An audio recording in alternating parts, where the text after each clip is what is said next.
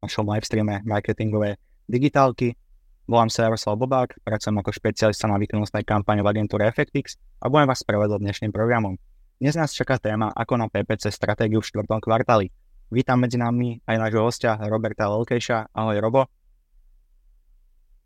Ahojte, ahojte všetci. Robo sa sústreďuje na výkonnostný marketing a stratégiu, je to Google Certified Trainer od roku 2019 a je zakladateľom Ads Academy. Taktiež získal množstvo ocenení ako Digital Prize za Performance a dvakrát finalista Google Premier Partner. Robo, skús nám predstaviť tvoju marketingovú agentúru na zvýšenie zisku Academy. Uh, ďakujem za úvod.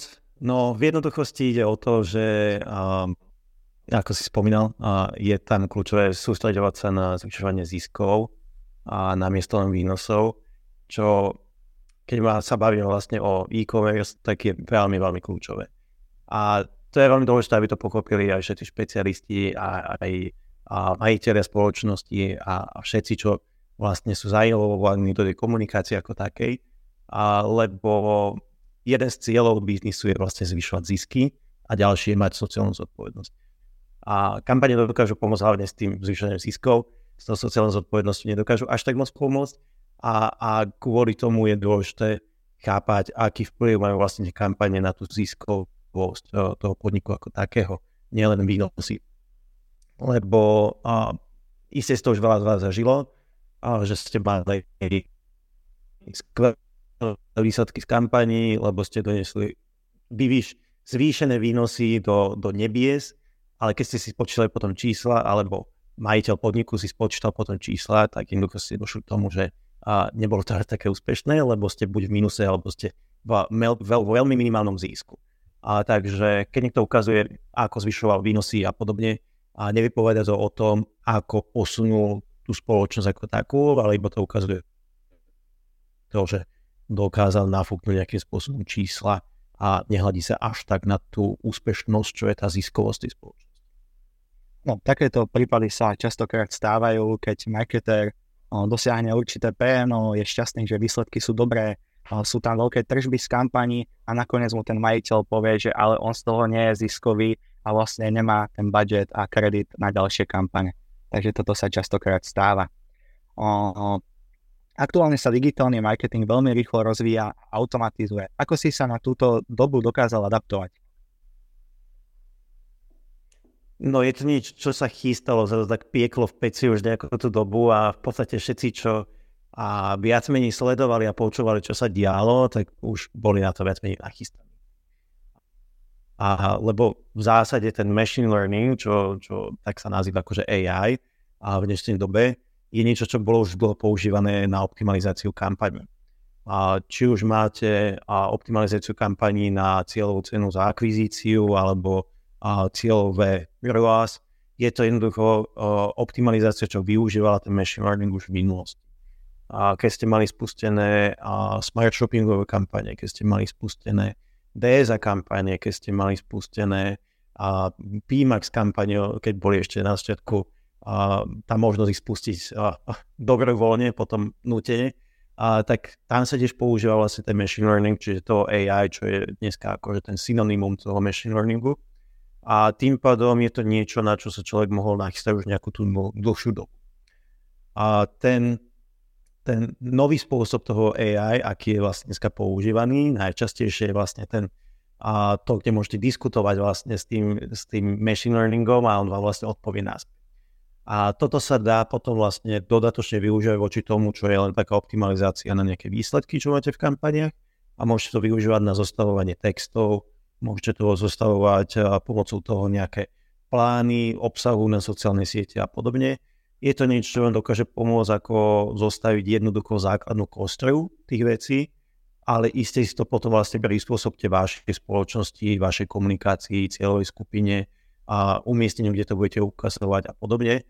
Lebo vždy to chce ešte nejaké to doľaďovanie, nie iba copy-paste, ale to, čo vám vlastne vypluje uh, ten AI, ale aj sa kúsok zamyslieť nad tým, že či naozaj sedí na tú vašu celú skupinu a či to neznie až tak moc umelo, alebo až tak moc uh, obchodiacky uh, v podstate, ako má vlastne táto umelá inteligencia tendenciu a to tak používať a viac menej to poňať iba z toho pohľadu viacej takého a že tam dáva kľúčové slova, dáva tam vlastne to, aby to bolo také obchodné, ale nie je tam moc takej kreativity, nie je tam moc takej ľudskosti za tým.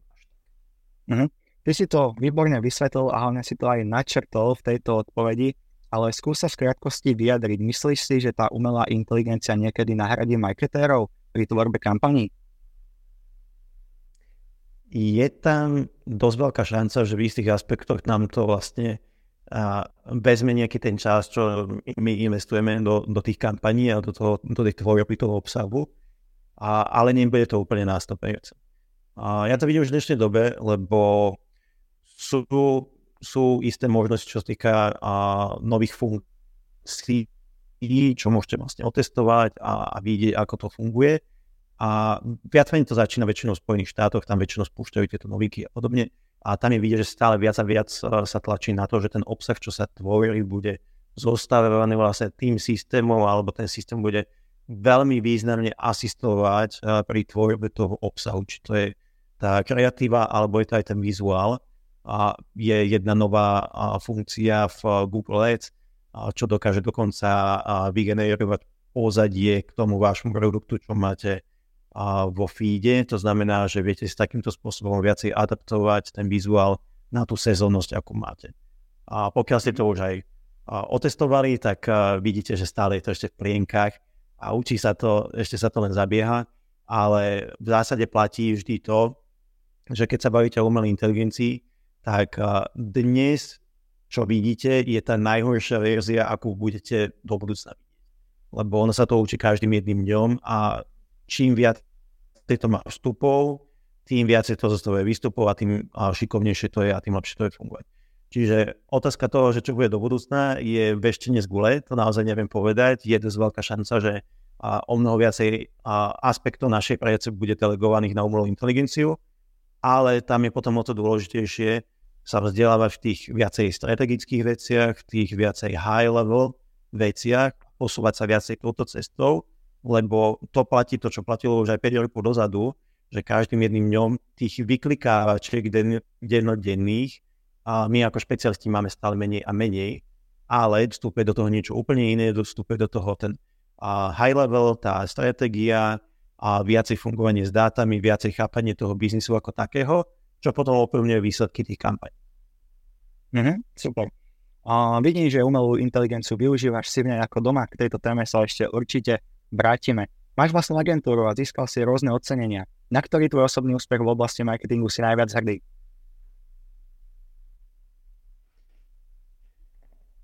Oh, to je ťažká otázka každé, každé z tých uh, vecí vždy poteší, akože každá, každá maličkosť, hlavne tam ide o to, že um, vidieť to, že to má nejaký dopad. A v zásade, akože ono by bolo vždy pekné pomôcť nejakým a, pekným projektom, to vždy poteší ešte viacej. A, ale pomôcť aj akože bežným biznisom je vždy, vždy pekné, lebo viem, že to pomáha tým zamestnancom, že to pomáha a ďalším ľuďom, čo sú tam vlastne v kontakte s tým biznisom. Takže pokiaľ sa dokážu tie výsledky zlepšiť, tak to vždy poteší. Ale jednoznačne to, čo najviac potešilo, bolo vždy to, čo, čo bolo keď tak aj nejako ocenené tými ľuďmi z toho biznisu. A to mhm. znamená, že keď oni akceptovali vlastne nejaké tie odporúčania a videli, že to malo ten dopad a potom a bola o mnoho lepšia diskusia, o mnoho lepšie sa komunikovalo a hlavne tam bola taká väčšia otvorenosť voči skúšaniu nových vecí, a čo je podľa mňa veľmi dôležité, hlavne v tom online svete a nestagnovať a skúšať nové veci. Mm. Našich divákov vyzývam, aby nám napísali svoje otázky a dotazy do komentárov a my sa ich budeme snažiť zodpovedať. Môžete to robiť priebežne ku každej téme. Prejdeme teraz k prvej téme, stratégia výkonnostných kampaní. V tom si ako doma. Skús nám definovať, čo je to vôbec stratégia, čo si pod týmto pojmom môžeme predstaviť. Tak na začiatku by som povedal, že a výkonnostné kampane ako také, to, že máte spustené nejakú kampaň, to je tá taktika, ako používate. To znamená, že niečo, čo, čo používate, niečo, čo viete spustiť, niečo, čo vám donáša potom nejakým spôsobom návštevnosť, peniaze a tak ďalej. A, a tá stratégia je niečo, čo by malo byť ešte, ešte predtým, ako si poviete, že idete spustiť nejaké kampane, že idete spustiť Google, Facebook a tak ďalej. A stratégia vám vlastne povie to, čo bude vlastne vašim cieľom, čo sa týka komunikácie. A tam by ste mali vychádzať vždy z toho, aký je váš biznisový cieľ. Lebo pokiaľ si zostavíte marketingovú stratégiu bez toho, že by ste mali jasný biznisový cieľ, tak uh, môžete, nikto nepredá knihu na, iba na základe obalu, pokiaľ ten obsah tam nie je. Čiže pokiaľ vy tam nemáte jednoznačne stanovený nejaký cieľ na ten biznis a nemáte jasný ten biznis model, tak uh, tá komunikácia vám nepomôže, ani keby si sa neviem ako snažiť. Takže mm. musíte mať jasný ten biznis cieľ a musíte mať jasný ten biznis model a keď máte toto stanovené, tak podľa toho musíte ísť vlastne od toho konca. Musíte ísť od toho konca, to znamená, že keď máte cieľ mať, dajme tomu, zisk pol milióna alebo milión na konci tohto kalendárneho roka, tak si musíte povedať, aby sme to dosiahli, tak musíme mať istý počet objednávok, ale musíme mať istý počet návštev, aby sme z toho mali dostatočné objednávky.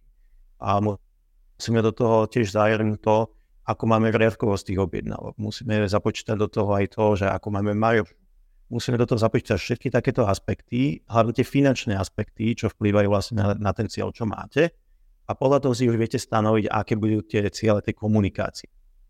A keď máte cieľ komunikácie, tak podľa toho si viete povedať, že aha, OK, tak toto je ten cieľ, chcem dosiahnuť, dajme tomu, no, 100 tisíc objednávok. Keď mám dosiahnuť tých 100 tisíc objednávok, tak musím osloviť isté isté publikum na to, aby som vedel z toho vygenerovať 100 tisíc objednávok. A podľa toho, aké máte čísla na webe, to znamená, že aké máte konverzný pomer na webe, tak si viete takto veľmi pekne ísť spätne a spätne až úplne na začiatku, kým sa dostanete k tomu, koľko ľudí vlastne vy musíte osloviť.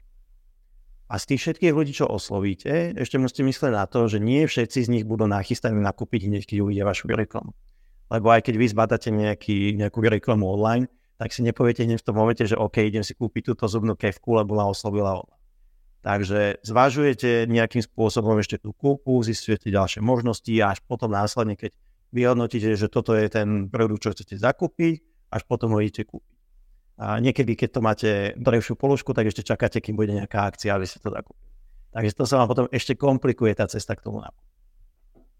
Takže ako náhle budete toto chápať, tak potom už vidíte tam nejaké tie súvislosti medzi tým. To znamená, že aby som dostal dostatočný počet objednávok, musím mať dostatočnú návštevnosť na webe, na to, aby z toho potenciálne mohlo byť toľko objednávok. Ale nie všetci tí návštevníci, čo budú na webe, budú nakupovať hneď vtedy, keď dojdú na ten web. To znamená, že môžu navštíviť ten web dneska, ale nakúpiť môžu o mesiac, o dva, o tri mesiace. Tá nákupná cesta môže byť niekedy dlhšia, záleží podľa toho, v akom segmente ste. Niekedy je to naozaj, že keď máte lacné záležitosti a je to niečo, čo musí byť uh, nutne zakúpené, tak je to jednoducho niečo, čo zakúpi ten človek hneď. A pokiaľ je to niečo ako sedačka, tak jednoducho to bude človek nakupovať aj niekoľko mesiacov, lebo zvážuje všetky možnosti, ako to bude sedieť, nebude sedieť do domácnosti, koľko to stojí, nestojí a tak ďalej. Takže podľa toho musíte si zvážiť teda, kde chcete komunikovať, to znamená, že kde sa nachádza vaša celová skupina a koľko musíte investovať na to, aby ste oslovili dostatočne veľký koláč, čo môže potenciálne k vám dojsť.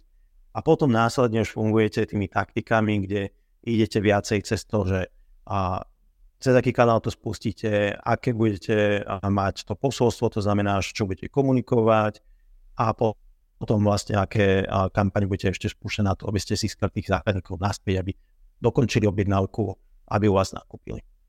Mm-hmm. O, v tejto stratégii zohráva veľkú rolu aj budget budget na kampane napríklad. O, ako si definuješ tento budget pri tvorbe stratégií?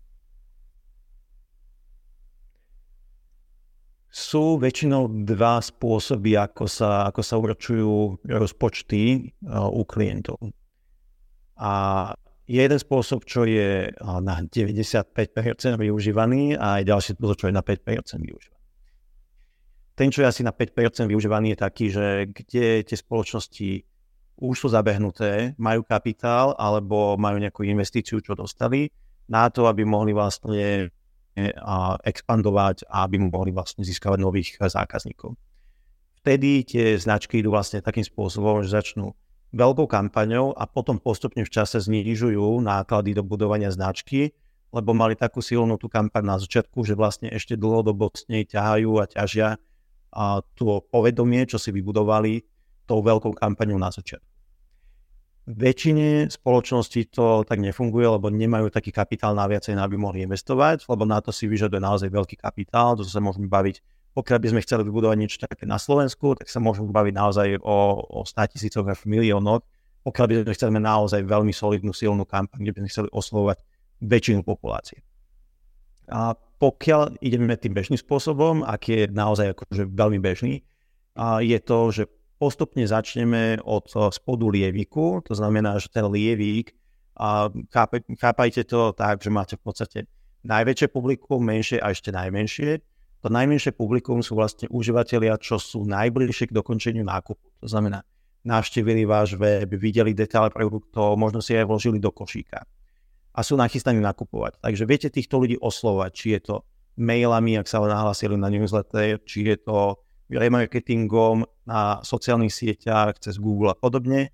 A potom vlastne máte ďalšie publikum, čo je to väčšie, čo mohli navštíviť váš web, ale nemali také interakcie, nevideli ten detail toho produktu, iba nejaké základné informácie o vašej spoločnosti, alebo vyhľadávajú vo všeobecnosti to, čo vy ponúkate, ale ešte nie sú nejako nachystaní nakupovať. Nehľadávajú cenové porovnávania, nehľadajú hodnotenia, iba hľadajú celkovo informácie o tom, čo potenciálne vás môžu zakúpiť. Tých viete opäť oslovovať a potom je ešte ten najväčší a najväčšia časť lievika, čo je úplne na začiatku toho lievika. A to sú všetci potenciálni zákazníci vašej spoločnosti, ale nie sú momentálne v tej fáze nákupu. To znamená, že u nich chcete vybudovať povedomie a chcete mať len tú istotu toho, že a budú vás zvažovať, keď budú nachystaní na a v podstate u tohto spôsobu toho rozpočtu sa ide od toho.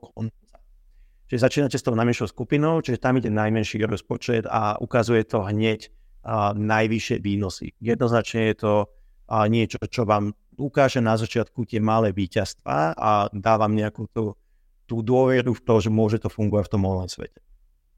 Čo ja potom dôležité myslieť na to, je, že keď pôjdete do tej vyššej skupiny, to znamená, že máte tam väčšiu cieľovú skupinu, tak už automaticky to znamená, že musíte aj viacej investovať do tých kampaní, aby ste oslovili celú tú cieľovú skupinu. Lebo nestačí ten peniaz, čo stačil na tú menšiu skupinu, lebo je to viacej ľudí. Jednoducho povedané. No a potom tam je to aj menej efektívne. To znamená, že tí ľudia nie sú ešte nachystení nakupovať, nenakúpia hneď, nakúpia až po nejakej dobe. Takže toto musíte tiež zohľadniť, že musí tam byť nejaký ten cash flow, takže nemôžete investovať hneď veľa peňazí a ísť hneď do budovania značky, pokiaľ tam nemáte tú istotu, že jednoducho bude ten cash flow nejakým spôsobom zachovať.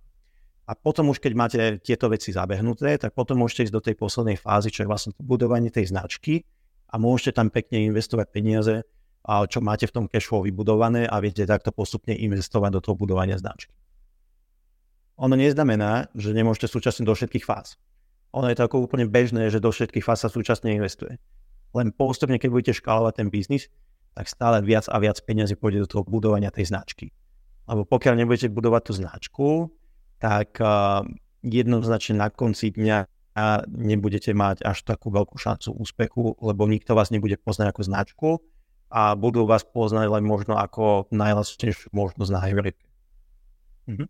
To, to je super, pretože veľa klientov vlastne chce iba, že spustíte nám tie výkonnostné kampane a zrazu budú narastať tržby, zrazu bude narastať ten brand awareness a bude viacej nákupov a nových zákazníkov, ale super si to definoval, že musíme myslieť aj na to nové publikum, tú akvizíciu zákazníkov a budovanie mena tej značky. Ak by si to zhrnul v pár bodoch, čo by mala vlastne tá stratégia obsahovať?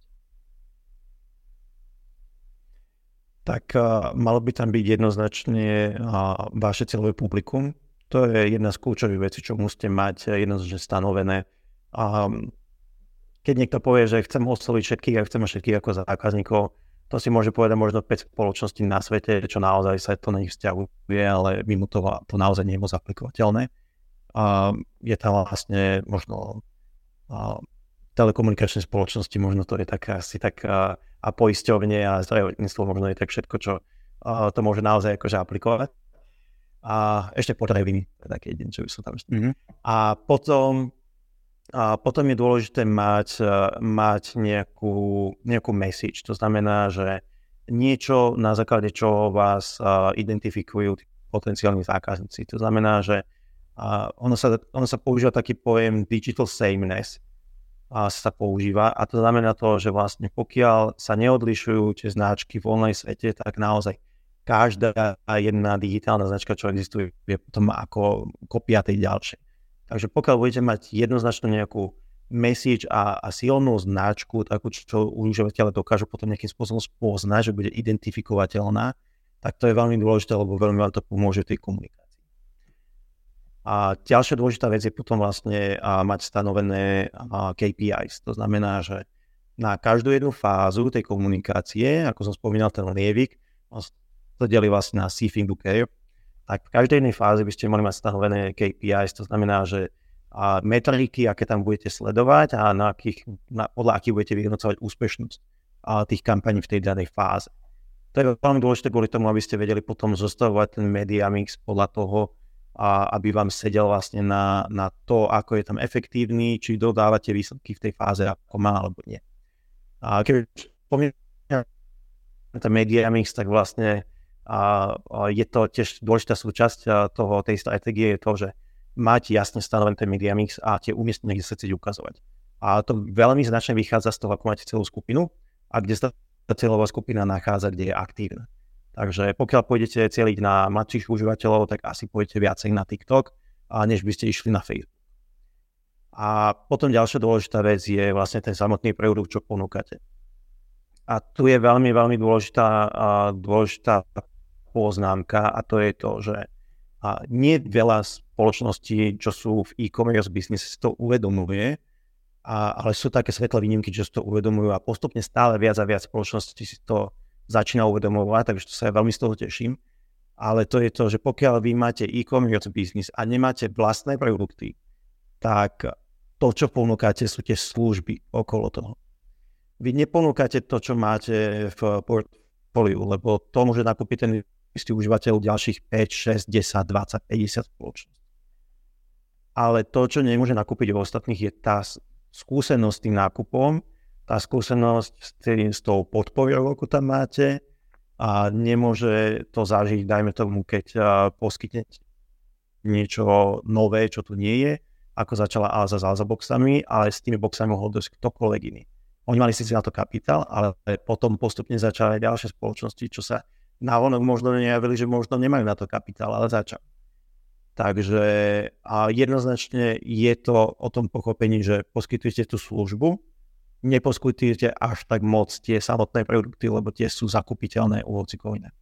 Pokiaľ máte vlastné, tak sa vám to komplikuje, lebo máte aj ten vlastný produkt, ale súčasne musíte mať aj tú službu. A keď už som spomínal ten produkt, tak to je tiež kľúčová vec. A mať jasno v tom, že ten produkt je unikátny, že má svoje benefity a že tie benefity viete odkomunikovať. A pokiaľ ich neviete odkomunikovať, tak potom sa vám opäť komplikuje tá, tá situácia v tej komunikácii a človek nechápe, čo by mal zakúpiť váš produkt a nie od niekoho iného. Mhm. O týchto produktoch by som sa ešte raz porozprával, ale máme tu dve otázky od divákov o, na tému tej stratégie. Erik sa pýta, má Robo nejakú obľúbenú značku, prípadne, vysni, prípadne vysnívaného klienta? Vysnívaného klienta nemám, ale obľúbené značky a nejaké, čo by som mal.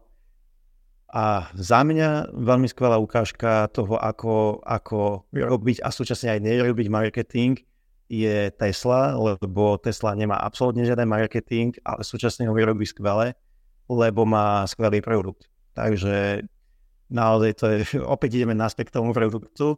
Pokiaľ máte ten kvalitný produkt, aj on sám bude vlastne to reklamou vašej spoločnosti. Takže a v tomto naozaj majú mne skutočný benefit, že a nemusia investovať naozaj do, do kampaní nič. nič.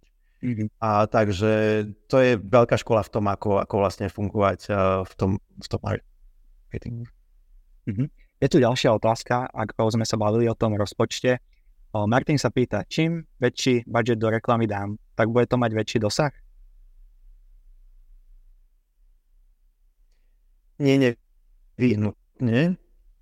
tam je dôležité myslieť na to, že v istých aspektoch zaplatíte viacej za to, že budete mať menší dosah. Kvôli čomu sa to deje, je to jednoduchá matematika.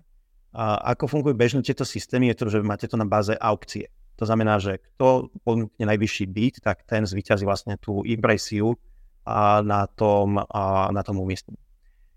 Ale čo to v zásade znamená, je to, že vy budete cieliť úplne všeobecne, to znamená na všetkých na Slovensku, tak cena za tisíc impresí bude veľmi nízka. Dôvod je ten, že vy máte veľmi, cieľ, ši, e, veľmi široké cieľenie a ten systém vám môže vlastne ukázať tie reklamy komukoľvek chce, pokiaľ to vy umožníte v tom cieľení. Ale na všetkých tých užívateľov môžu potenciálne cieliť iné spoločnosti. Ale nebudú úplne na všetkých. Takže je tam istá šanca, že ten systém ukáže vašu reklamu niekomu, na koho necelia ostatné spoločnosti až tak moc, aby ste mali potom vlastne nižšiu cenu za tie impresie. Ale čím užšie budete cieliť, tak tým sa zúžuje vlastne vaše publikum, to znamená, že necelíte na 5 miliónov ľudí, ale celíte na 10 tisíc ľudí. A keď celíte na 10 tisíc ľudí, tak tých 10 tisíc ľudí zapadá aj do toho všeobecného publika, to znamená, že tí, čo cieľia na všetkých, tak tiež budú na nich cieliť, čiže tam je už nejaká tá cena za, za, v tej aukcii. A potom ďalšie spoločnosť, čo cieľa na nich ešte tiež tak užšie, dajme tomu cieľia na 100 tisíc ľudí, ale do nich zapadá aj tých 10 tisíc, tak sa, oni bydujú o niečo vyššie. A potom vy, aby ste zvíťazili tú aukciu, musíte ešte o niečo vyššie bydovať. A o čo sa vám to ešte komplikuje viacej, je to, že nie všetci tí užívateľe budú online v tom istom čase a nie všetci z tých užívateľov potom vlastne budú na to klikať, tým pádom im sa to nebude ukazovať opakovania. Čiže tým sa vám ešte viacej zúži to publikum. Takže aby ste naozaj zvíťazili tú aukciu, tak musíte zaplatiť o mnoho viacej. Čiže cena za tisíc impresí na úzke publikum bude o mnoho vyššia, ako keď celíte na všeobecné publikum. Takže neplatí to úplne vždy, že investujem viacej a mám väčší dosah. Záleží podľa toho, ako cielite a podľa toho sa to bude vlastne všetko odvíjať. Mm-hmm. Ak by sme sa bavili o Google Ads, nejakej displejovej kampani alebo pri Facebookovej reklame o reachovej kampani, odporúčal by si si to publikum nechať ako broad, takže na všetkých všeobecne, alebo by si ho okresal nejakými signálmi a záujmami? Záleží podľa toho, čo je cieľ toho publika. A pokiaľ je ten cieľ naozaj, že ísť do toho budovania povedomia, tam by som zvažoval asi také všeobecnejšie publikum, aby ten systém mohol vlastne nájsť to, to, ten najhodnejší segment uh, z toho publika. To je to, čo funguje momentálne najlepšie, aspoň z mojich skúseností na, na sociálnych sieťach, je také všeobecnejšie cieľenie. A, lebo tie systémy sú už nejakým spôsobom, majú ten, ten už spomínaný machine learning a pokiaľ vy tam nastavíte a máte tam kvalitné zaznamenávanie konverzí a nastavíte si, že máte cieľ tie konverzie, chcete ich dosahovať, alebo máte ten dosah a chcete aspoň potom, aby mal nejaké interakcie s tými kampaniami a podobne, tak uh, pokiaľ vy máte jasne stanovený cieľ a ten cieľ si nastavíte v tých kampaniach, tak je veľmi vysoká šanca, že vám to ten systém dokáže celkom kvalitne dodávať. Čo je tam ale dôležité, je potom myslieť na tú kvalitu tých dát. A to je, to je alfa a omega a všetkých kampaní v dnešnej dobe, lebo machine learning je už zabehnutý asi vo všetkých systémoch a tam je veľmi kľúčové na to, aby vedel fungovať, mať kvalitné dáta. Čím kvalitnejšie dáta, tým lepšie dodávate výsledky a tým lepšie máte potom výsledky z tých kampaní. Uh-huh. Definovali sme si nejakú stratégiu, čo všetko by mala obsahovať. Ak máme navrhnutú stratégiu, môžeme ísť do ďalšej fázy a začať spúšťať prvé kampane. Aké typy kampaní využívaš pri e-commerce segmente? O, nám popíš Google a po prípade aj pre Meta Ads. No, vo všeobecne by som tam povedal, že a vždy, keď máte stanovenú tú stratégiu, tak musíte podľa toho potom zostavovať tie kampane.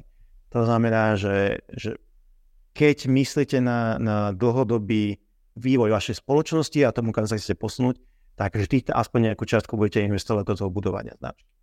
Čiže to budovanie značky tam vždy nejakým spôsobom bude. A viac menej v dnešnej dobe už tie systémy tlačia aj viacej do toho budovania značky, či chcete alebo nechcete. A veľmi pekná ukážka je Google Ads, kde a veľmi pekne tak motivoval kúsok nutenie ľudí, aby išli potom na PMAX kampane namiesto smart shoppingu A neviem, či viete, ale PMAX kampane vlastne obsahujú umiestnenia naprieč e, celým Google ekosystémom. To znamená, že viete tie kampane ukazovať na Gmaili, viete ich ukazovať vo vyhľadávaní, viete ukazovať v displejovej sieti, na YouTube a tak ďalej. A čo to vlastne na konci dňa znamená, je to, že istý podiel toho rozpočtu nepôjde len na tie výkonnostné umiestnenia, ako je ten shopping, ako je vyhľadávanie, čo majú historicky najlepšie ziskovosti, ale pôjde to aj na ten YouTube, pôjde to aj do iných umiestnení, kde budete viacej budovať tú značku, tú povedomie. A takýmto spôsobom, keď máte už zostavený ten, ten media mix nejako, aj keď možno nedobre uvoľne od Google, tak čo sa vlastne deje to, že vy si vlastne dostavujete už nejako ten lievik, čo je dôležité. A môžete mať aj manuálne takýto lievik zostavený, môžete mať mimo tých PMAX kampaní, čo je, vie, vie byť tiež veľmi šikovné, ale v dnešnej dobe už je to veľmi, veľmi tlačené od tých PMAX kampaní, takže v zásade a zo skúsenosti, čo mám, testovanie PMAX kampane, PMAX kampane so štandardným shoppingom, a PMAX kampane s inými typmi kampaní a tak ďalej.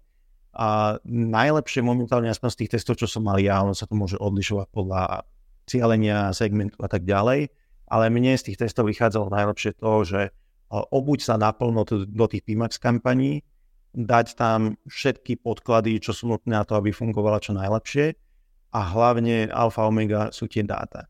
Čiže keď mám už tie dáta na mieste, mám tam to zaznamenávanie konverzie, ako by malo byť, tak sa sústredím na to, aby som vyhľadil PMAX kampane, aby som mal zostavené vyhľadávacie kampanie podľa toho, ako si to chcem deliť, čiže väčšinou to delím podľa toho, že mám značku, mám potom všeobecné kľúčové slova na ten segment, máme potom kľúčové slova na tie produkty, na tie kategórie, čo máme. A potom máme ostatné kampanie, ako je YouTube, máme ten display, máme ten discovery, už je to po, po novom sa zmenil názov, to je zase Demand Generation, takže to je zase a v podstate to isté ako Discovery. A takýmto spôsobom viete potom veľmi pekne zostaviť tie jednotlivé kampane. Na Facebooku je to zase, a opäť máte tam nejaké kampane na a, dosah, tam väčšinou fungujú veľmi skvelé videá, alebo carousel a podobne. A potom tam máte všetky ostatné výkonnostné kampane, kde optimalizujete na konverzie a to je tam veľmi kľúčové.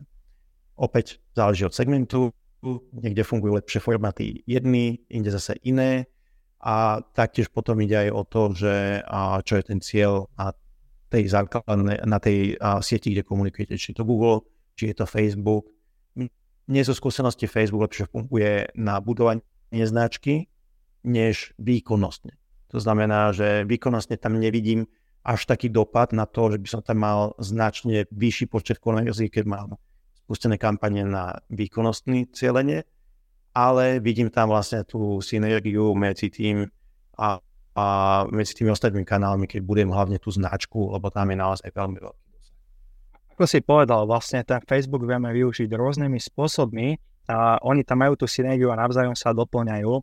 Čiže ak nastavíme cieľ, že chceme získavať nejaké nákupy na Facebooku, a využijeme či už konverzné kampane alebo DPA kampane z produktov a nedosahujeme tieto ciele, tak môžeme Facebook využiť ako nejaký akvizičný kanál, kde máme lacnú cenu za preklik, získanie no- akvizície alebo nejaká akvizícia nových zákazníkov, budovanie brandu a má to krásny reach a impressions.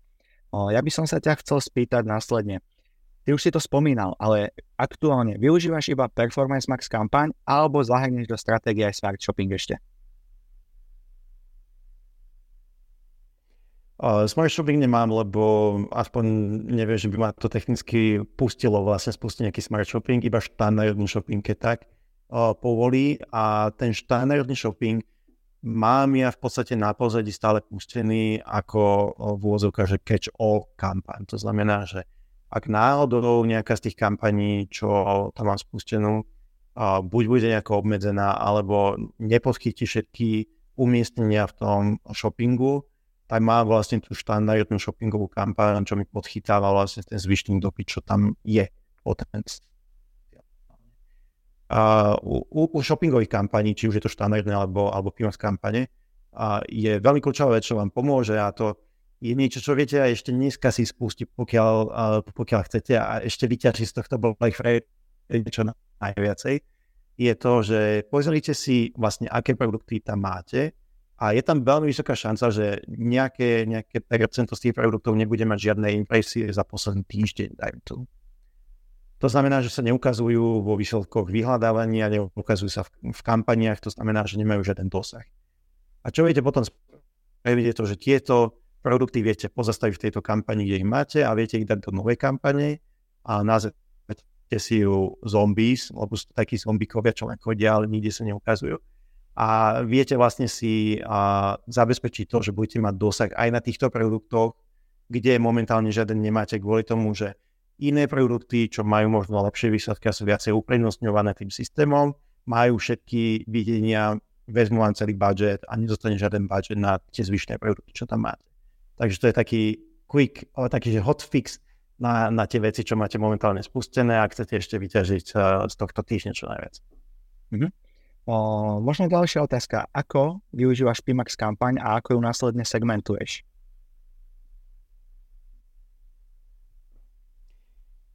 Je to individuálnejšie a nadvezuje to vlastne na to, čo som povedal, je to, že môže sa stať to, že nejaké produkty majú moc veľký dopyt alebo majú jednoducho si vezmú väčšinu toho rozpočtu, čo tam máte. Tak uh, v tom prípade sa tieto produkty musia vysegmentovať samostatne a musia byť a v oddelenej kampani, lebo si nastavujete rozpočet na, rozpočet na úrovni kampane, takže musíte mať oddelenú kampaň, kde budete mať tieto produkty, čo majú značne vysoký dopyt a neumožňujú ostatným, aby sa ukazovali. Segmentujem podľa toho, že či máme dostupné dáta alebo nemáme dostupné dáta. Ak máme dostupné dáta na, na maržovosť, to znamená, že vieme, aká je maržovosť jednotlivých produktov, tak ich môžeme segmentovať podľa tohto. Pokiaľ tie dáta nie sú, tak potom môžeme segmentovať tie produkty podľa toho, ako máme nastavenú komunikáciu. Ak máme nejako stanovené, že toto sú nejaké kategórie, aké chceme komunikovať viacej a toto tie, čo chceme komunikovať menej, lebo vieme, že historicky nám tieto fungujú lepšie, tieto slabšie a jednoducho máme tie skúsenosti s tým biznisom, takže vieme povedať, čo nám bude fungovať, čo nebude fungovať, tak segmentujeme podľa toho a podľa toho sa tam alkuje ten rozpočet do tej kampane. Pokiaľ nemáme niečo takéto stanovené alebo nemáme spôsob, ako by sme to segmentovali, tak uh, potom to môže slukovať dokopy a iba očlňovať tie, tie produkty, čo vezmú väčšinu tvojho rozpočtu, ak ich chceme nejako limitovať. A mm. Takže je to veľmi individuálne podľa toho, aký máte biznis, lebo jeden biznis môže mať 100 e, produktov, ďalší môže mať 100 tisíc. Takže každý to bude mať kúsok inak. Ale zase, čo chcete mať, je to, že chcete mať istotu, že môžete optimalizovať tie, a, tú kampaň na tie výsledky, aké chcete dosahovať. To znamená, že keď máte zásadne odlišné a, cieľové PNU alebo cieľové ROAS, tak to oddelíte do samostatnej kampane, aby ste to vedeli manažovať. A ďalšia vec je to, že pokiaľ máte moc veľký počet produktov, chcete to segmentovať, aby sa všetky dostali k tomu, aby sa ukázali potenciál. Mm-hmm. Ďalšia otázka od diváka. Martin pokračuje. Ak nemám ešte skúsenosti z PPC, časom by som sa chcel do toho pustiť. Aký odporúčaný budget by som mal na začiatok nastaviť a na koľko dní by som to mal spustiť? Čo by ste mi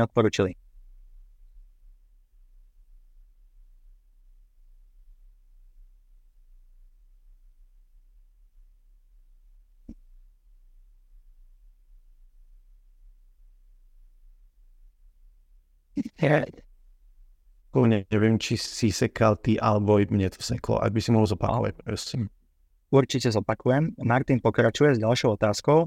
Ak ešte nemám skúsenosti z PPC a časom by som sa chcel do toho pustiť, aký odporúčaný budget by som mal na začiatok nastaviť a na koľko dní by som to mal spustiť? Čo by ste mi odporučili?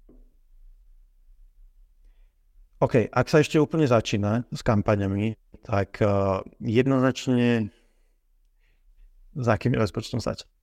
To je veľmi ťažká otázka, lebo ne, neviem, neviem, koľko si môžete dovoliť investovať, neviem, aká je cena za akvizíciu a podobne. Čiže začal by som jednoznačne tým, že pozrel by som sa na ten web. A zo 100 návštev, koľko máme objednávok. Ak zo 100 návštev máme jednu objednávku, tak vieme, že musíme mať aspoň 100 návštevníkov, aby sme mali jednu objednávku. A koľko môžeme očakávať, že bude cena za klik jedného návštevníka, to vieme zistiť veľmi jednoducho v Google Ads, tam je tzv.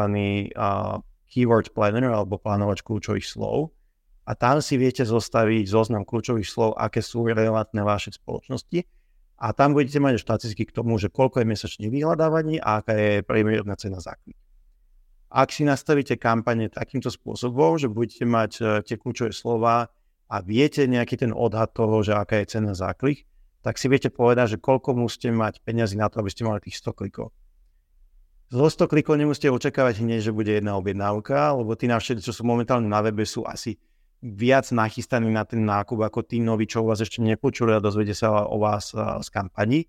Takže tam to znižíme na polovicu, dajme tomu, že pol objednávky zo 100 návštev. Čiže chcete mať 200 návštev, ste mali jednu objednávku.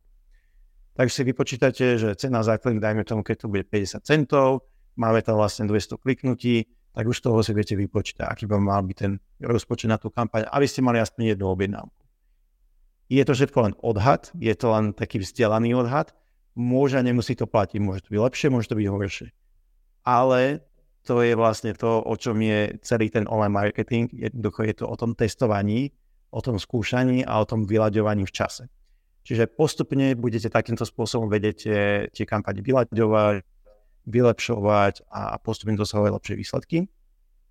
A ešte tam dám vlastne takú, také odporúčanie, že pokiaľ máte maličko objednávok na, na webe, tak eh, tie kampane viete nastaviť takým spôsobom, že budú optimalizovať na niečo, čo je vyššie v tom liebiku na vašom webe. To znamená, že nemusíte optimalizovať na nákupy, ale môžete optimalizovať na nákupy a vloženia do košíka. A tým pádom už budete dodávať, dodávať tomu systému viacej konverzií a bude vedieť lepšie optimalizovať a donesie vám kvalitnejšiu návštevu na web. A to, keď už vlastne užívate vložiť niečo do košíka, tak je tam istá šanca, že to aj nakúpi. Potom, keď máte ešte aj automatické maily a tak ďalej, tak je o mnoho vyššia šanca. Mm-hmm. Ďalšiu otázku položil Dominik. Akú marketingovú stratégiu by ste zvolili pre barbershop? Tam by som išiel asi viacej lokálne, čiže išiel by som vyhľadávania všeobecné kľúčové slovo plus tá lokalita. A tam by som sa snažil mať čo, čo najvyšší, i, a, najvyšší dosah v týchto vyhľadávaniach a to si viete vlastne tak spustiť, aby vám to stále bežalo. A väčšinou tam nebude až tak veľa tých vyhľadávaní, lebo to ne, neviem, koľko ich bude mesačne, ale keď to máte takto lokalizované, že to máte v kombinácii s tým miestom a ešte keď si to cieľe nedáte na tú lokalitu, tak naozaj si znižíte ten, a, ten počet vyhľadávaní, takže tam sa nemusíte báť, že by to stalo nejako veľa peňazí. A ďalšia vec je potom, išiel by som iste cez sociálne siete, cez zdieľania UGC, User Generated Content, to znamená, že obsah, čo máte od vašich zákazníkov, keď sa vám niekto odfotí, potom to zdieľate alebo komentujete a tak ďalej, zvyšujete si tak dosah. A jeden z čím som vyskúšal nejakú spoluprácu s influencermi, a vyskúšať niečo na takýto spôsob. Na sociálnych sieťach sa to veľmi pekne komunikuje, je to také, že to pýta tú komunikáciu na sociálnych sieťach a, a keď súčasne budete mať podchytené to vyhľadávanie, tak máte potom celkom peknú šancu, a, že si to podchytíte. Nezabudnite tam potom ale dať do toho vyhľadávania, aj keď niekto vyhľadáva vašu značku. A súčasne aj keď niekto bude vyhľadávať, dajme tomu kombináciu, že a, a ten influencer v kombinácii vlastne s tým influencerom, ako ste a mali tú spoluprácu, lebo možno si to všimne iba v nejakých storkách a nebude sa vedieť dostať naspäť k tomu odkazu, takže potom to bude možno vyhľadávať ten človek, takže vyskúšajte možno takýmto spôsobom, aby ste mali aj takéto, uh, on sa to volá, že longtailové, čiže také menej vyhľadávané kombinácie, ale bude tam aspoň podchytené, že, že máte istotu toho, že sa tam ukážete. Mm-hmm. Ďalšia otázka od Maroša. Odporúčaš robiť Pemax kampaň aj bez podkladov s cieľom zahrnúť iba shopping? Ak zahrniem do Pemax podklady, tak sa skoro celý budget míňa na obsahovú sieť, i keď cieľ je shopping kvôli objednávkam.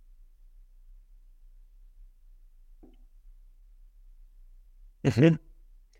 A toto je veľmi individuálne. Tam žiaľ neviem povedať, ako zabezpečiť to, aby ste sa ukazovali iba, a, iba v shoppingu.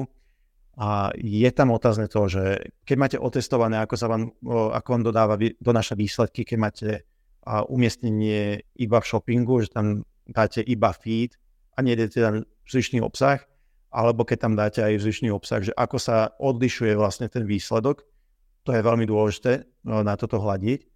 Pokiaľ to bude niečo naozaj signifikantné, tak uh, potom odporúčam ísť na ten štandardný shopping, mať ten štandardný shopping a všetky ostatné umiestnenia si zabezpečiť cez iné kampane, cez, uh, cez uh, YouTube, cez uh, displejové a tak ďalej.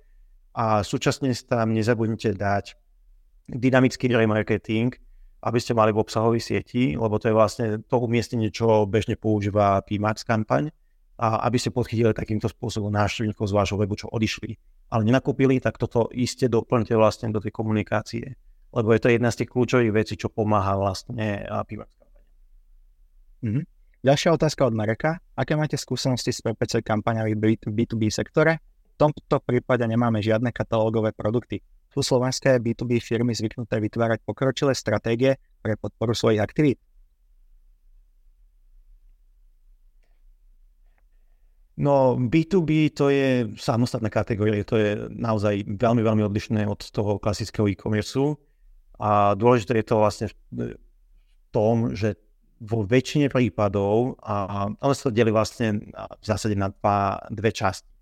A jedna časť je to, kedy máte nejaké subscription, kde máte jednoducho, a väčšinou je to SaaS, čiže ponúkate nejaký software a, ako službu a tým pádom a, tam máte nejakým spôsobom vždy mesačne nejaké a poplatky, čo vám posielajú užívateľe.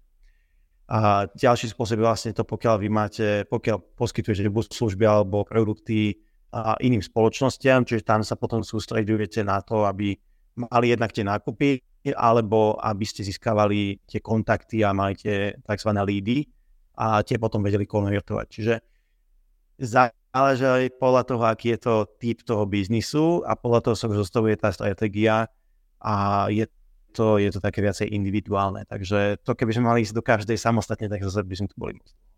Ale kľudne sa tak eh, napíšte do komentu, že aký špecifický je to biznis a môžeme dať nejaké odporúčania. Mm-hmm. Vysvetlil si nám stratégiu, typy kampaní. Ak chceme dostávať čo najlepší výkon, musíme tieto kampane ďalej vyhodnocovať a optimalizovať. Veľkú rolu v tom hrá aj konkurencia. Ako sleduješ konkurenciu na trhu a následne podľa nej upravuješ budget? Tak eh, celkovo sledovanie konkurencie je kľúčové bez ohľadu na to, v akom ste segmente, lebo vždy tam nejaká je. A je tam veľmi, veľmi dôležité mysleť na to, že vždy sme v nejakej aukcii voči tej, tej konkurencii a vždy tam nejako s nimi bojujeme. A to znamená, že čo chcete sledovať je a to, nakoľko sa zobrazujete spoločne s vašou konkurenciou, či tam je nejaká a, zásadná zmena, to znamená, či došiel nejaký veľký hráč, alebo niekto z nich začal značne viacej investovať, aby ste vedeli, keď tak prípadne a, vstupovať do toho, že pokiaľ vám chcú vziať nejakú časť toho vášho koláča. A je tam dôležité mysleť na to, že Môžete síce vy mať spustené kampane vyslovene cieľené na vašu konkurenciu, a, ale v zásade nevždy vám to donesie a, to, čo očakávate. Väčšina užívateľov, čo vyhľadáva nejakú špecifickú značku, pokiaľ nehľadajú tú značku so, v kombinácii so, so slovom alternatíva, tak potom je veľmi malá šanca, že vlastne odídu od tej značky a pôjdu niekomu. Takže zbytočne vyhadzujete peniaze na to, zbytočne a niekoho možno nahneváte, čo vám chce potom zažalovať a tak ďalej, aj tak akože bezúspešne, ale aj tak je to jednoducho, zbytočne budete podať niekoho do, do, do, čla, do čela len kvôli tomu, že chcete sa niekde ukázať. A je tam hlavne o to, že a sledovať tú konkurenciu, pokiaľ je to niečo, čo, čo vám zásadne ovplyvňuje vaše výsledky, pokiaľ to nie je niečo, čo vám zásadne ovplyvňuje výsledky kvôli tomu, že ste dostatočne unikátni alebo máte dostatočne silnú pozíciu a podobne, a, tak môžete to sledovať, ale a, konal by som tam aktivity ešte, pokiaľ tam sú nejaké zásadné zmeny. A pokiaľ tam nie sú zásadné zmeny, a netrejovil by som tým veľa času, máte dosť veľa ostatných vecí, čo vás môžu viacej trápiť a viacej ovplyvňovať. Môžeme ďalej optimalizovať naše kampane pre čo najlepší výkon, keď sa bavíme z pohľadu e-commerce. Uh, nepočul som začiatok otázky, môžeš si bez opakovať? Ako môžeme ďalej optimalizovať naše kampane? Uh-huh. Ako som už spomínal, uh, je veľmi kľúčové máte dáta a podľa tých dát viete už potom optimalizovať. Čiže keď máte dáta o tej maržovosti, o tej ziskovosti, tak viete potom veľmi, veľmi pekne optimalizovať kampaň. A čo je na tom pekné, tak viete potom ísť ešte o niekoľko krokov ďalej a viete mať, uh, dajme tomu, uh, marketing mix modeling a podobne. Viete jednoducho si uh, vyhodnocovať to, a aká je tá inkrementalita vašich kampaní. To znamená, že keď uh, máte spustené kampane na Google a na Facebooku a doplníte k tomu ešte Pinterest, tak viete potom vyhodnotiť vďaka takýmto modelom to, že či a akým spôsobom sa zvýšili vlastne tie, tie absolútne čísla na výnosoch, na ziskovosti, vďaka tomu, že ste doplnili ešte ďalší kanál do komunikácie.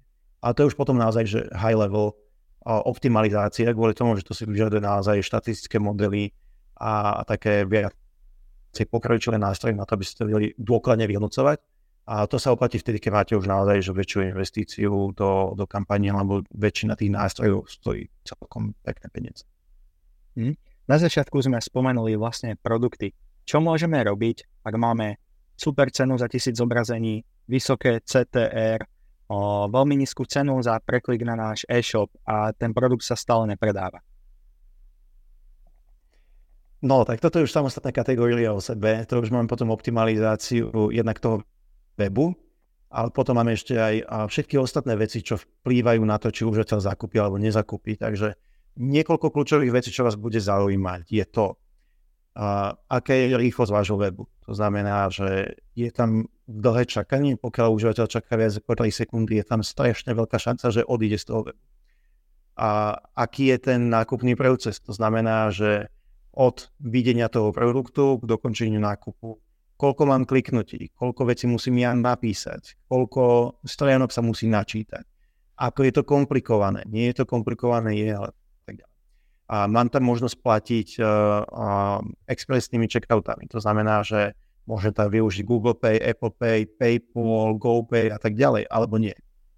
A, a ďalšia vec je to, uh, ako máme optimalizovaný ten web na mobily v dnešnej dobe už väčšina návštevnosti bude na mobiloch.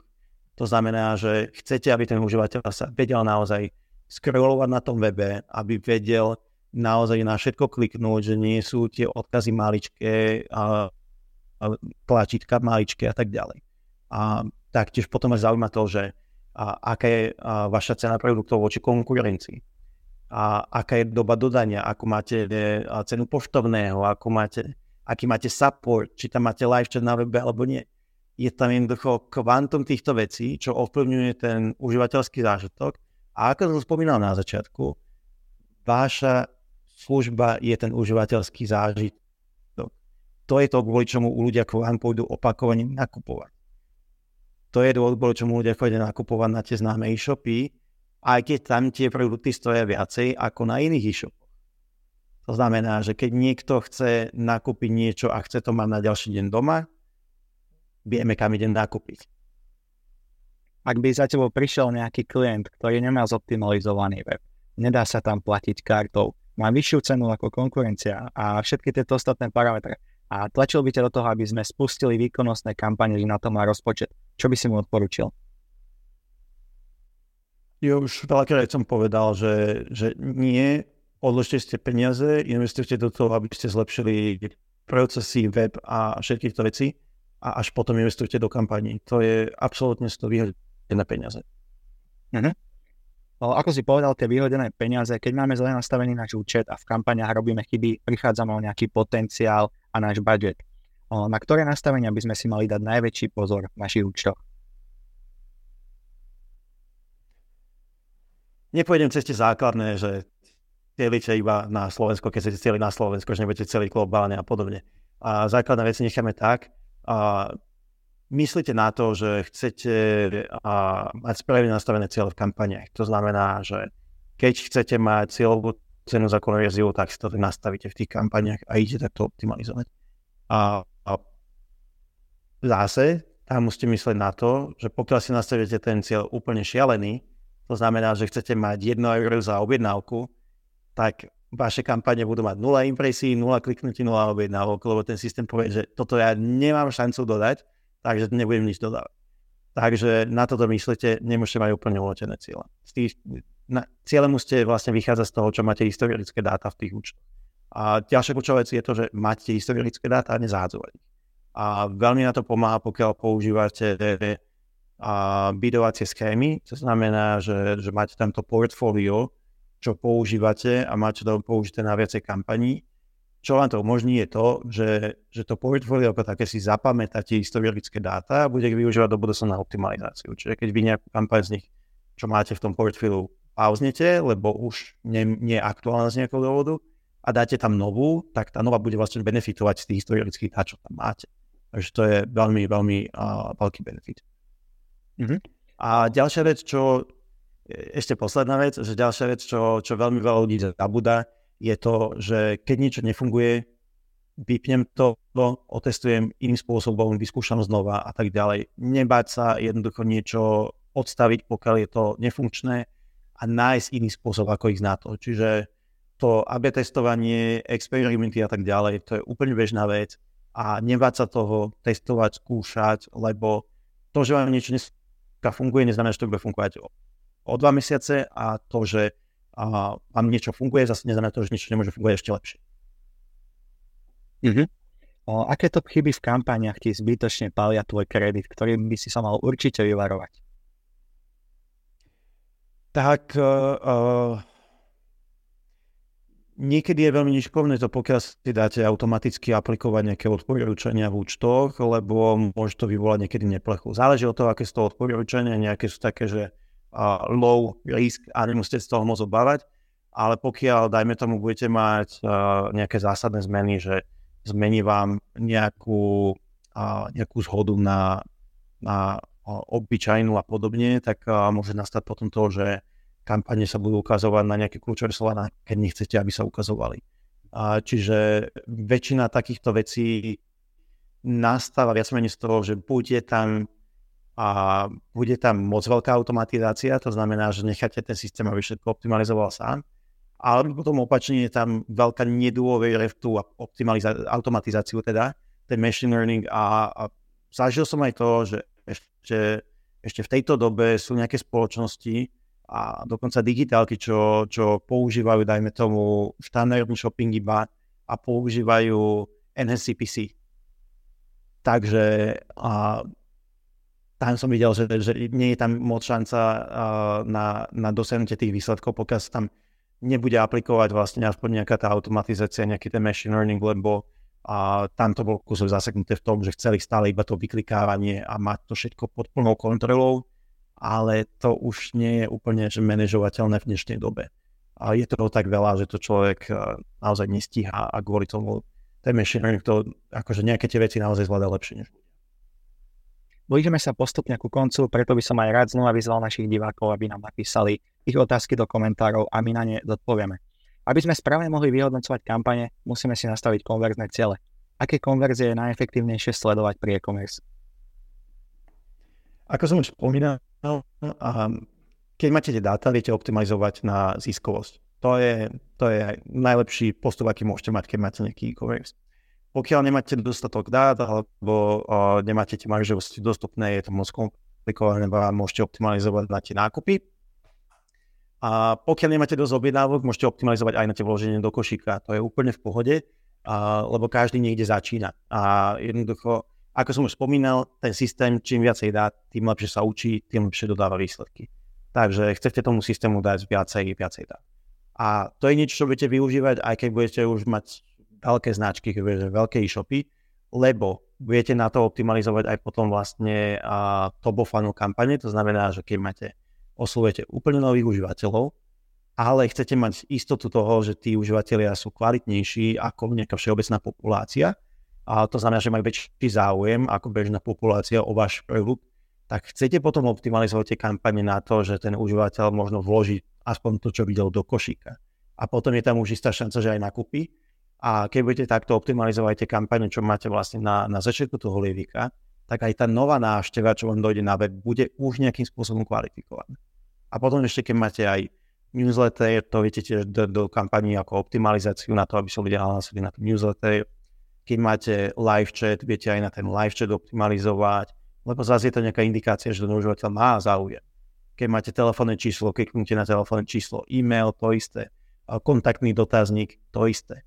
Na všetky tieto veci viete aj optimalizovať tie kampane, čo sú na začiatku toho liepika a veľmi vám to pomôže zvýšiť kvalitu tej návštevy. Mm-hmm. Sleduješ pri kampaniach iba nákupy alebo aj čiastkové ciele? Opäť podľa toho, v, akom, v akej fáze toho lievika sme. Mm-hmm. Každá fáza má svoje ciele. Of funnel, väčšinou tam ideme a o to, že koľko je tam impresí, aký je tam dosah, aká je frekvencia, aká je klikateľnosť, aká je interakcia s tými kampaňami a keď už dojdú na ten web, tak či potom majú vlastne viacej videných podstránok, ako dlho sa na tom webe, či si vložia do košíka subscription a tak ďalej, a tak ďalej. A middle funnel, tam už chceme viacej actionable veci, čiže viacej tá návštevnosť, cena za klik, CT, aké tam máme, koľko máme položení do košíka. A keď už máme ten bottom of funnel, to znamená, že už nachystaní nakupovať, tak ideme. Objednávky, cena za akvizíciu, ROAS, PNO, vynosí zisky, všetko, čo vieme vyhodnocovať a vzťahuje sa na tie objednávky ziskov. Spomenul si Levik. Ako vieme čo najviac zapojiť remarketing a vyťažiť z neho čo maximum? Tam je tá pekná vec v tom, že a viete si to segmentovať tie publika podľa toho, ako mali interakciu. Ak máte dostatočne veľké publika, tam zase musíte mysleť na to, že každá sieť má nejaké svoje limity na to, aké sú minimálne veľké publika a podľa toho sa budete, budete aj limitovaní, pokiaľ nebudete mať takú veľkú návštevnosť, tak nemôžete mať segment publika návštevníci za posledných 7 dní, budete musieť možno za posledné 2 týždňa alebo za posledný mesiac. Ale to vôbec nevadí, lebo postupne ako budete škálovať biznis, budete mať väčšie publika a to sa bude postupne zväčšovať, takže budete môcť viacej segmentovať na menšie publika. A, ale jednoznačne myslíte na to, že keď už niekto došiel k vám na web, je tam celkom značná šanca, že bude mať záujem o to, čo ponúkate a tým pádom ho chcete dostať naspäť. Ale nezabúdajte na to, že stále ste tam v tej aukcii a čím menšie publikum máte, tým viacej vás to bude stáť. A z dlhodobého hľadiska sa vám veľmi oplatí to, pokiaľ tam budete mať aj komunikáciu cez maily, cez SMS-ky, cez WhatsApp a cez akékoľvek siete, kde platíte za počet užívateľov a neplatíte e, v aukcii v tých kampaniach. Z dlhodobého hľadiska vám to veľmi pomôže, lebo si viete vybudovať veľmi pekné publiká, viete mať veľmi pekné zoznamy e-mailov, telefónnych čísel a tak ďalej. A tá interakcia, ten konverzný pomer v týchto kanáloch dokáže byť značne vyššia ako v tých platených kanáloch. Takže tá efektivita potom vlastne toho, tej návštevnosti na vašom webe môže byť ešte znásobená, ešte o to lepšia. A je to veľmi kľúčové z toho dlhodobého hľadiska, kde viete potom tak škálovať. Mám takú skúsenosť uh, s jedným z bývalých klientov, kde sme optimalizovali na zisky, vyťahli sme tam veľmi pekne čísla a, a jedna vec, nebola, akože pod nami bol e-mailing, uh, to sme nechávali na nich a potom sa pýtame, že ako vám ide e-mailing a oni povedali, že aký. A my, že aj, aj, aj, no tak ideme teda na to. Mali tam 100 tisíc uh, užívateľov, čo boli nahlásení na odber noviniek. Poslali sme hneď maily, uh, bola sezóna, išiel Black Friday. Veľmi pekné číslo to Takže nezabúdajte na takéto kanály. Je, je to častejšie, než nie, že sa na to zabúda. Takže myslíte na to a viete, nechávate takto iba peniaze na stôl. Mm-hmm. Aké veľké by malo byť remarketingové publikum, aby sme ho mohli používať v kampaniach? Ja, zabiješ ma, neviem úplne presné čísla, a, ale na Facebooku je to menej než na Google, to, to viem istotne. A, ale tie čísla, akože že išiel by som, že ideálne mať tam aspoň tých 10 tisíc užívateľov. Už z toho pohľadu naozaj, aby ste mali ten obsah, aby ste mali tie, tie videnia a tak ďalej. A, ale opäť nezabúdajte na tie ostatné kanály, na tie maily, SMS-ky a tak ďalej. Zúfalo málo spoločnosti na Slovensku používa SMS-ky a dá sa to veľmi pekne automatizovať. Dokonca podľa toho, že užívateľ došiel na web, vložil si niečo do košíka, odišiel a môžete poslať SMS-ku, dokončiť objednávku. A tu máš ešte dopredu zadarmo, tu máš zľavový kupón a tak ďalej. Mhm. Ak má účet nejakú históriu, tak musí obsahovať nejaké dáta, ktoré budeme použiť na tvorbu ďalších kampaní. Ako využiť dáta z minulých kampaní a zlepšenie výsledkov? No, väčšinou to využíva na to, aby ste mali nejaký odhadovaný a, vzdelaný odhad, tak by som povedal. A je tam o to, že, že tie historické dáta pomôžu v tom, aby ste videli, čo fungovalo, čo nefungovalo. Či je to nejaký formát, či je to nejaké umiestnenie cieľové skupiny a tak ďalej a tak ďalej. Takže najčastejšie sa to využíva na to, aby ste sa z toho poučili do budúcna, aby ste vedeli, čo má zmysel, nemá zmysel a hlavne, a hlavne to pomáha veľmi, čo sa týka a, a tvorby toho obsahu. To znamená, že lebo ten obsah samotný je niečo, čo je celkom zdlhavé, keď chcete zostavovať nové fotky, nové videá a tak ďalej. Chce to celkom značnú časovú investíciu, a kdežto spustenie nového cieľenia na novú skupinu publika je, je záležitosť naozaj na chvíľku. Takže to viete otestovať veľmi jednoducho, ale otestovanie toho nového vizuálu, nového videa a tak ďalej si vyžaduje veľkú, veľkú investíciu časovú aj finančnú niekedy, takže tam by som sa poučal veľmi z toho obsahu, čo fungoval, čo nefungoval a na základe toho potom vlastne stával ten ďalší, lebo tam vám to dokáže ušetriť veľa času a peniazy.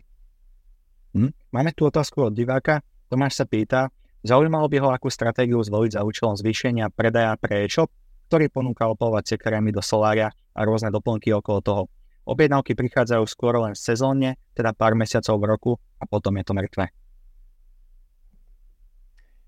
No a toto je to zaujímavé, že, že otázka je, že či sa vám to niekedy zmení. Akože, či tie kampane pomôžu tomu, aby sa vytvoril nejaký dopyt na opalovací krém do solárka počas leta. A môj typ je asi taký, že to je akože boj proti vodopádu, že tam nebudete mať moc veľkú šancu. A kvôli tomu a fungoval som takto s spoločnosťami, čo mali, mali silnú sezónnosť, to znamená, že mali sezónu iba dvakrát do, do roka, lebo vtedy mali hlavnú sezónu. A čo vlastne oni potom spravili, bolo to, že diverzifikovali vlastne to portfólio a doplnili tam ešte ďalšie produkty, čo boli veľmi blízke tomu, čo ponúkali, ale boli aplikovateľné vlastne aj, aj a, mimo ich sezóny. V tomto prípade asi by som skúsil teda tu doplniť tie klasické opalovacie krémy, Otázka je, že nakoľko tam bude potenciál, lebo idete z niečoho veľmi špecifikovaného na niečo veľmi všeobecné. A otázka je, že aký tam bude potenciál kvôli tomu, že budete potom jednoznačne bojovať s tými kamennými obchodmi, kde to každý človek môže kdekoľvek zakúpiť. A idete do, do nejakej drogérie alebo do lekárny a viete si to zakúpiť. Takže tam to bude o niečo ťažší boj.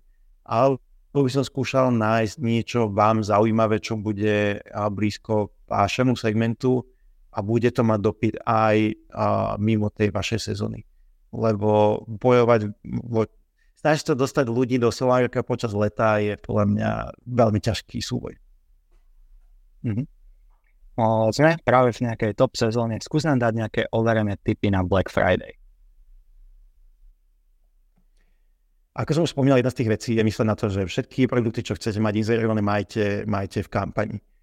A taktiež myslíte na to, že a, či chcete alebo nechcete, je to a, je dôležité myslieť na to, že máte nejaké zľavy, máte nejaké akcie, ale súčasne znamená to to, že budete mať vyššie výnosy, ale nie nevyhnutne budete mať vyššie zisky. A, takže možno nie je už aplikovateľné na tento Black Friday, lebo už asi beží všetkým.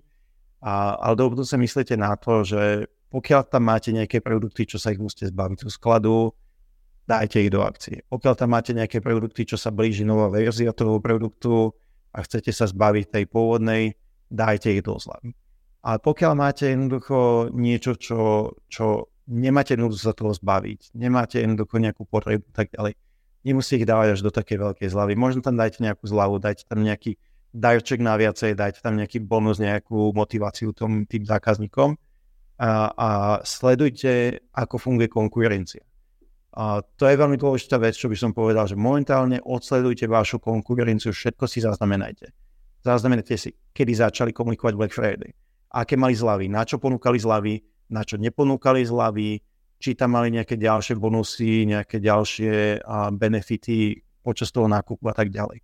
A toto vám veľmi pomôže do budúcna, aby ste vy vedeli na, nachystať veľmi zaujímavý, veľmi konkurencieschopný Black Friday a bude to potom vlastne niečo, čo vám bude benefitné do, do budúcej sezóny. A, a tým, že sme už vlastne Black Friday je o, o dva dní, tak uh, dneska už toho až tak veľa nezmôžete. Na čo myslíte je to, že majte odložené rozpočty na tento piatok, víkend a pondelok, pokiaľ ešte budete mať vtedy slavy a myslíte na to, že je možno nutné sledovať web aktívnejšie, môže sa stať že budete mať väčšiu návštevnosť, že budú nejaké výpadky a tak ďalej. V momente, keď budete mať nejaký výpadok webu, čo sa môže stať, a dajte vedieť, nech sa možno pozastavia kampane, ak nebudete vedieť, že web sa nahodí hneď naspäť. A pokiaľ to bude aspoň hodinu, dve, že viete, že to bude odstavené z nejakého dôvodu, pozastavte kampane, zbytočne budete investovať v tom momente. A iste myslíte na to, že, že počas dňa sa môže veľmi ľahko stať, že sa minie ten rozpočet, čo tam máte stanovený. Tak uh, fungujte tak, že sledujte to možno aj tento víkend. Viem, že to je víkend na viacenie, ale je to jeden víkend v roku, čo je takýto naozaj veľmi sezónny. A tak možno navyšujte ten rozpočet, ak to bude nutné, ak uh, tie uh, výsledky budú pekné. A, a takýmto spôsobom potom postupne viete zabezpečiť to, že všetko bude bežať, budete mať lepšie výsledky a tak ďalej. Ale hlavne komunikujte potom aj, aj so skladom a tak ďalej, lebo môže sa nastať situácia, že budete mať toľko objednávok, že nebudú stíhať a budete chcieť povedať, OK, možno limitujme, možno neposielajme ten mail na Cyber Monday, lebo už máme toľko objednávok, že ešte dva týždne budeme posielať. To je ten lepší prípad. Sme už skoro na konci. O, akú jednu radu by si dal začínajúcim marketerom, ktorí sa chcú zamerať na výkonnostný marketing? jednoznačne sa učte, to je alfa omega všetkého a to vám zostane navždy.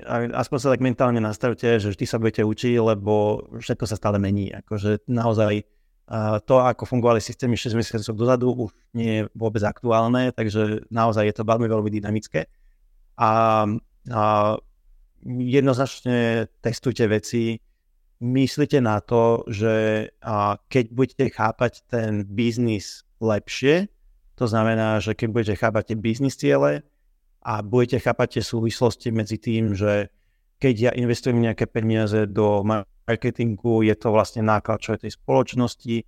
Keď má tento náklad, tak potom si vlastne znižuje svoju ziskovosť, lebo investovala na viacej, ale čo je na konci dňa pozitívne, lebo potom bude mať menšie odvody z toho a tak ďalej.